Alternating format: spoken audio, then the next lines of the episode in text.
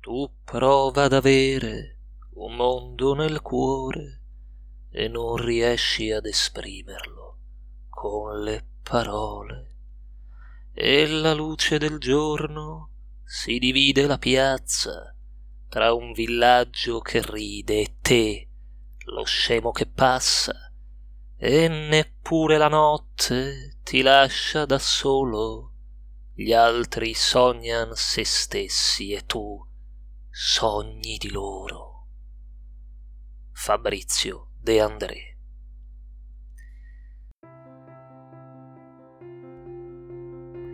Ciao ragazzi e benvenuti al terzo episodio della seconda stagione dei Ivaniloqui. Come avete sentito da questa intro un po' particolare, per la quale chiedo ovviamente scusa al grande Faber, al grande Fabrizio De André, eh, ho eh, accennato una parte di una delle canzoni più note di Fabrizio De André, cioè Un matto. Perché ho iniziato questo episodio in questo modo? Beh, è presto detto, perché la eh, strofa della canzone di De André eh, che ho tra virgolette, ignobilmente cantato, eh, si riferisce a ciò di cui vorrei parlare oggi. Perché ecco, nel, nella canzone Un matto, eh, una delle caratteristiche che porta alla, porta alla maggiore sofferenza al matto protagonista del brano è l'incapacità di esprimersi. Tu prova ad avere un mondo nel cuore e non riesci ad esprimerlo con le parole. Ora, questi versi eh, ci fanno sentire proprio l'importanza del linguaggio, l'importanza anche eh, di saper raccontare storie e di sapersi raccontare. Ecco, è di questo che vorrei parlare oggi, perché il libro eh, che vi presento in questa puntata è Il vagabondo delle stelle, eh, un romanzo del 1915 eh, di Jack London. Ora, il protagonista di questo romanzo è un professore universitario, un agronomo per la precisione, Darrell Standing, detenuto nel terribile carcere eh, di San Quentin, di San Quintino, eh, dove è detenuto per omicidio. E ecco, all'interno del, del carcere, eh, Darrell Standing viene profondamente odiato dal direttore dell'istituto di pena, un certo Aderton, che addirittura lo accusa sulla base di voci ricavate da altri detenuti di aver nascosto all'interno della prigione della dinamite. E quindi lo eh, sottopone a continui interrogatori eh, per cercare di tirargli fuori il nome del posto dove è nascosta la dinamite, eh, ma eh, la dinamite in realtà eh, non esiste, non è vero che Darrell Standing ha nascosto questa dinamite nel carcere e eh, in conseguenza del fatto che ovviamente Standing non rivela il luogo dove è nascosta la dinamite, proprio perché non esiste quella dinamite, viene continuamente sottoposto a torture terribili da parte del direttore del carcere e soprattutto viene sottoposto alla camicia di forza che lo immobilizza, lo paralizza completamente e gli porta eh, una completa sofferenza, una completa eh, paralisi in, in tutto il corpo. Ecco, un giorno però e qui sta eh, ovviamente il fulcro di tutta la narrazione, Darrell Standing conosce un altro detenuto, Ed Morrell. Questo detenuto gli rivela eh, un segreto, tra virgolette, per cercare di sopravvivere in quell'inferno e gli rivela il segreto della piccola morte. Cos'è la piccola morte? È una tecnica che eh, Ed Morrell insegna al protagonista secondo la quale si può riuscire attraverso una eh, concentrazione eh, feroce, attraverso eh, una sorta di ehm, eh, accesso ad uno stato di nirvana, mi verrebbe da dire, eh, si riesce a far morire gradualmente il corpo, a spegnere gradualmente le parti del corpo e uscire da esso. E allora il protagonista, Darrell Standing, mette alla prova eh, questa tecnica proprio durante una delle sessioni, chiamiamole così, eh, di camicia di forza e riesce gradualmente a partire dal mignolo eh, del piede fino ad arrivare alla punta dei capelli, riesce a, effettivamente ad addormentare il suo corpo e a uscire da esso. E nel momento in cui esce da esso, lui ovviamente può essere torturato, ehm, gli possono essere inflitte le più atroci sofferenze, lui è sereno, è sereno perché non abita più quel corpo, ma è diventato una essenza incorporea. E cosa fa in questo momento Darrell Standing? Quando esce dal corpo, il protagonista si ritrova catapultato a vivere, in maniera ovviamente immaginaria, delle mm, sorta di vite precedenti che ha vissuto, come una sorta di eh, metempsicosi. Eh, e infatti lui si ritrova, per esempio, ad essere un gentiluomo francese eh, del 600, oppure un bambino eh, il cui padre era a capo di una carovana di pionieri attaccata da un gruppo di indiani nell'Ottocento, oppure si ritrova a essere un sacerdote del Nilo ai tempi degli antichi egizi, eh, oppure un inglese vissuto nel Settecento, o uno schiavo eh, addirittura amico di Ponzio Pilato, oppure un naufrago su un'isola deserta, insomma vive, sperimenta delle esistenze precedenti e, ehm, e quindi è portato quasi a eh, immergersi in mondi completamente diversi dai propri. E ehm, ecco, ovviamente eh, questo ci viene presentato come se eh, fosse appunto un ingresso del protagonista in vite precedenti. In realtà, secondo me, il valore fondamentale di questo, di questo libro, che oltre ad essere ovviamente una eh, denuncia molto dura, molto spietata del sistema carcerario eh, statunitense eh, dei primi del Novecento, eh, il valore di quest'opera, dicevo, sta soprattutto nel concetto di narrazione, perché i viaggi eh, tra le stelle, potremmo dire, da cui, da cui, il titolo Il vagabondo delle stelle, i viaggi, ecco, tra le vite precedenti eh, del protagonista potrebbero essere, secondo me, interpretati come eh, dei racconti che il protagonista fa a se stesso e che gli servono per appunto praticare quella tecnica della piccola morte, per uscire da sé, per vivere altre vite, anche se appunto in maniera soltanto immaginaria, in modo tale da scappare, da evadere nel vero senso della parola non, non, solo da quel carcere orribile, ma proprio da quel corpo, da quel corpo così torturato che eh, altrimenti lo avrebbe condotto alla totale eh, pazzia, alla totale follia. Ecco, un aspetto, un altro aspetto fondamentale dell'opera eh, di, eh, di, London, del Vagabondo delle Stelle, è eh, il rapporto tra materia e memoria. Infatti, eh, scrive London, come avviene per qualsiasi essere vivente, anche io sono il risultato di un processo di crescita. Non ho avuto inizio quando sono nato, o addirittura nel momento in cui sono stato concepito. La mia crescita ed il mio sviluppo sono l'esito di un numero incalcolabile di millenni. Tutte le esperienze fatte nel corso di queste infinite altre esistenze hanno per gradi dato forma a quell'insieme che è il mio io la materia non ricorda, lo spirito sì, ed il mio spirito altro non è che la memoria delle mie infinite incarnazioni.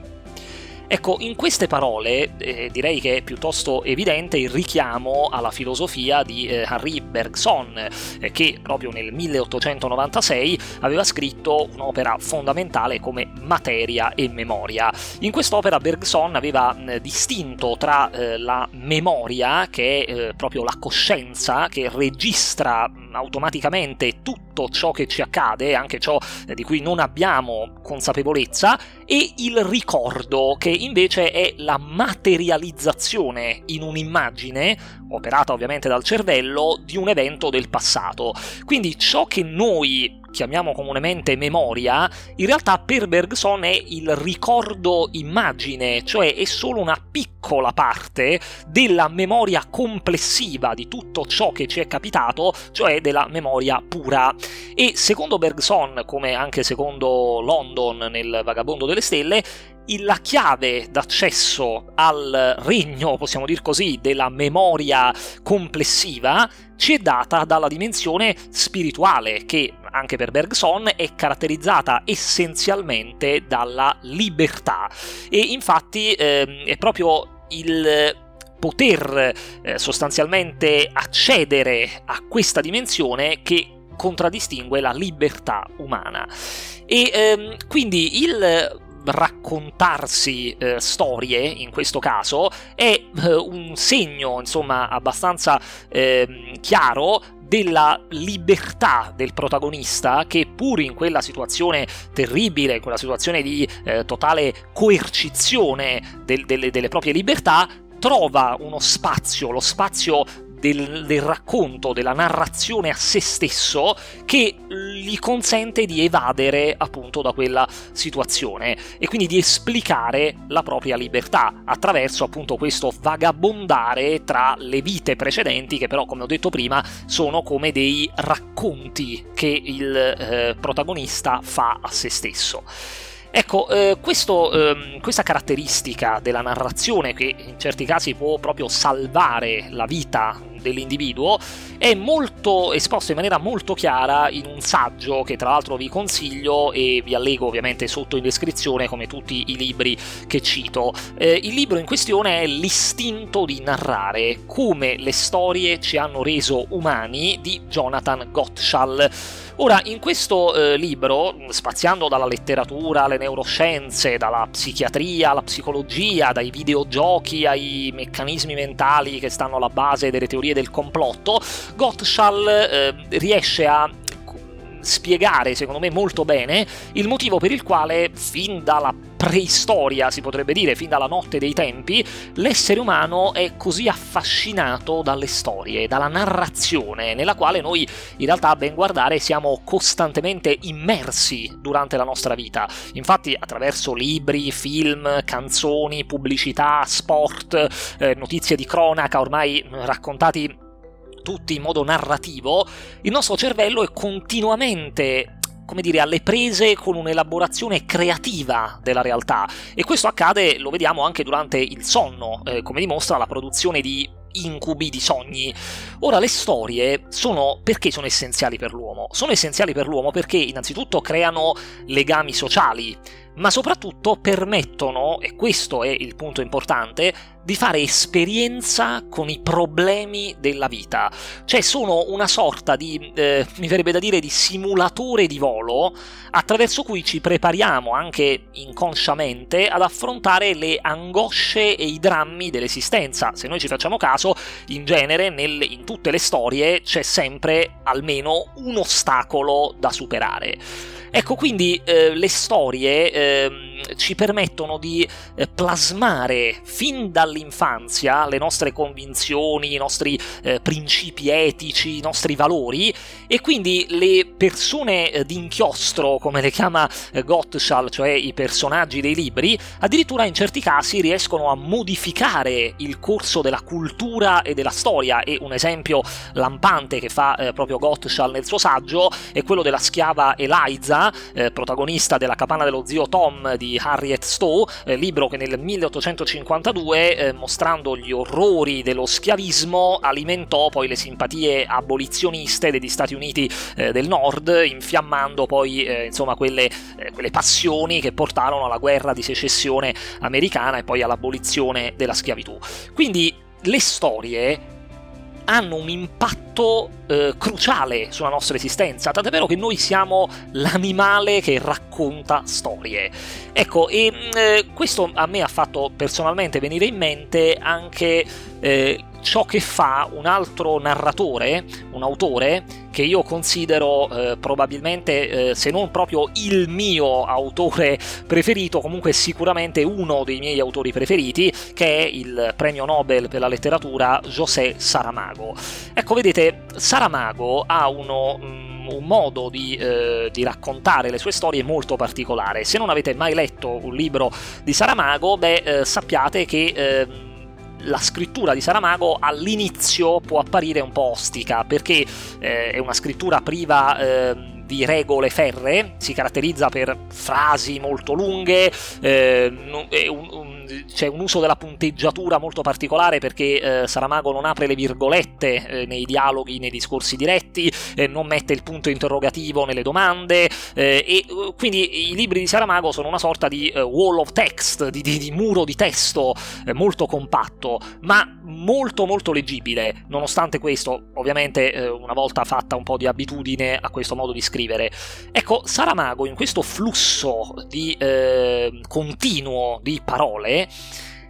immette a volte delle, delle frasi eh, che ti spiazzano per la loro abissale profondità, delle frasi che eh, ti colgono impreparato, ti colgono con le difese basse, ti colgono di sorpresa. E questo è un esempio di come una narrazione può insinuarsi nelle pieghe della del tuo animo e produrre degli effetti incredibili. Del resto, eh, la caratteristica che accomuna praticamente tutti i libri eh, di Saramago, e se non li avete letti, leggete tutti i libri di Saramago che sono veramente straordinari. Eh, dicevo, una caratteristica dei libri di Saramago è il fatto che eh, lui parte immaginando una situazione eh,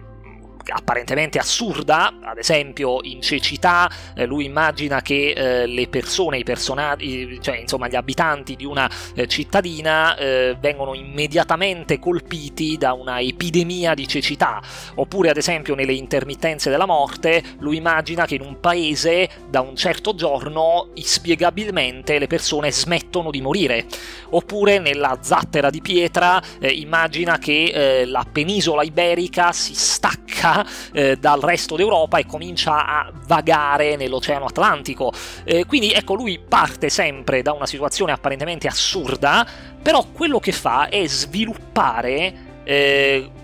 tutte le es- conseguenze che un evento simile avrebbe nel nostro mondo. E questo a cosa serve? Serve proprio a metterci alla prova, a far capire l'animo umano come si comporterebbe in certe situazioni. E quindi qui torniamo al concetto di storia come simulatore di volo, di storia come modo per affrontare in maniera sicura, tra virgolette, dei problemi che poi potremmo trovarci davanti ovviamente non eh, nei termini estremi delle storie, però potremmo trovarci davanti nella vita di tutti i giorni. E a questo quindi serve la letteratura, a questo servono le storie, sono fondamentali per la nostra vita e lo vediamo appunto, eh, come ho detto prima, nel Vagabondo delle Stelle, perché lì il protagonista riesce a sopportare le torture, riesce a sopportare le angherie eh, che eh, i suoi aguzzini gli impongono nel carcere, riesce a sopportare notare la, l'immobilità dolorosissima della camicia di forza grazie alle storie, grazie al vagabondare in mondi alternativi. E eh, questo a me fa venire in mente anche la famosa eh, frase di Umberto Eco, secondo la quale eh, chi non legge eh, vive una sola vita, chi legge invece vive vite infinite. Ecco, quindi questo è il grande valore che ci dà ovviamente la, la, letteratura, che ci danno le storie. E io credo che Il Vagabondo delle Stelle sia un'opera che, eh, oltre ovviamente ad avere eh, tantissimi riferimenti eh, a filosofi o scrittori, ci sono riferimenti a Wordsworth, Coleridge, appunto Bergson, Confucio, Comte, eh, Dante, Pascal, è veramente un'opera straordinaria, ma è soprattutto un'opera che ci permette di eh, comprendere eh, quale valore può avere la narrazione nella nostra vita, anche e forse soprattutto in situazioni così terribili come quelle della detenzione, della tortura, dell'isolamento. Ecco, eh, quindi vi consiglio davvero la lettura eh, di questo testo e spero di avervi ovviamente fatto venire voglia eh, di leggerlo. Ovviamente sotto in descrizione trovate eh, tutti i link. Vi ricordo che acquistandoli eh, dai link che vi metto appunto nella descrizione eh, potete aiutarmi a far crescere il progetto perché per voi il costo è lo stesso, ma una piccola percentuale andrà a me dal momento che ho aderito al programma di affiliazione Amazon. Bene, quindi io spero di avervi avervi fornito spunti di riflessione interessanti. Ovviamente commentate, condividete eh, l'episodio, discutiamone nei commenti, fatemi magari sapere che ne pensate della narrazione e fatemi sapere magari se c'è qualche storia che effettivamente ha agito sulla vostra vita, qualche storia che ha cambiato la vostra vita e che eh, vi ha lasciato dei segni. Ecco, eh, sarebbe interessante radunare tutte queste esperienze per eh, cercare di capire ancora di più insieme qual è il peso che le storie hanno nella vita di tutti i giorni e nella nostra esistenza. Quindi io vi ringrazio ovviamente per l'ascolto e vi do appuntamento chiaramente tra due settimane con una nuova puntata di Ivaniloqui e vi lascio ovviamente ricordando, come diceva eh, Daniel Pennac, che un libro ben scelto e a questo punto mi verrebbe da dire una storia ben scelta ti salva da qualsiasi cosa, persino da te stesso. Alla prossima!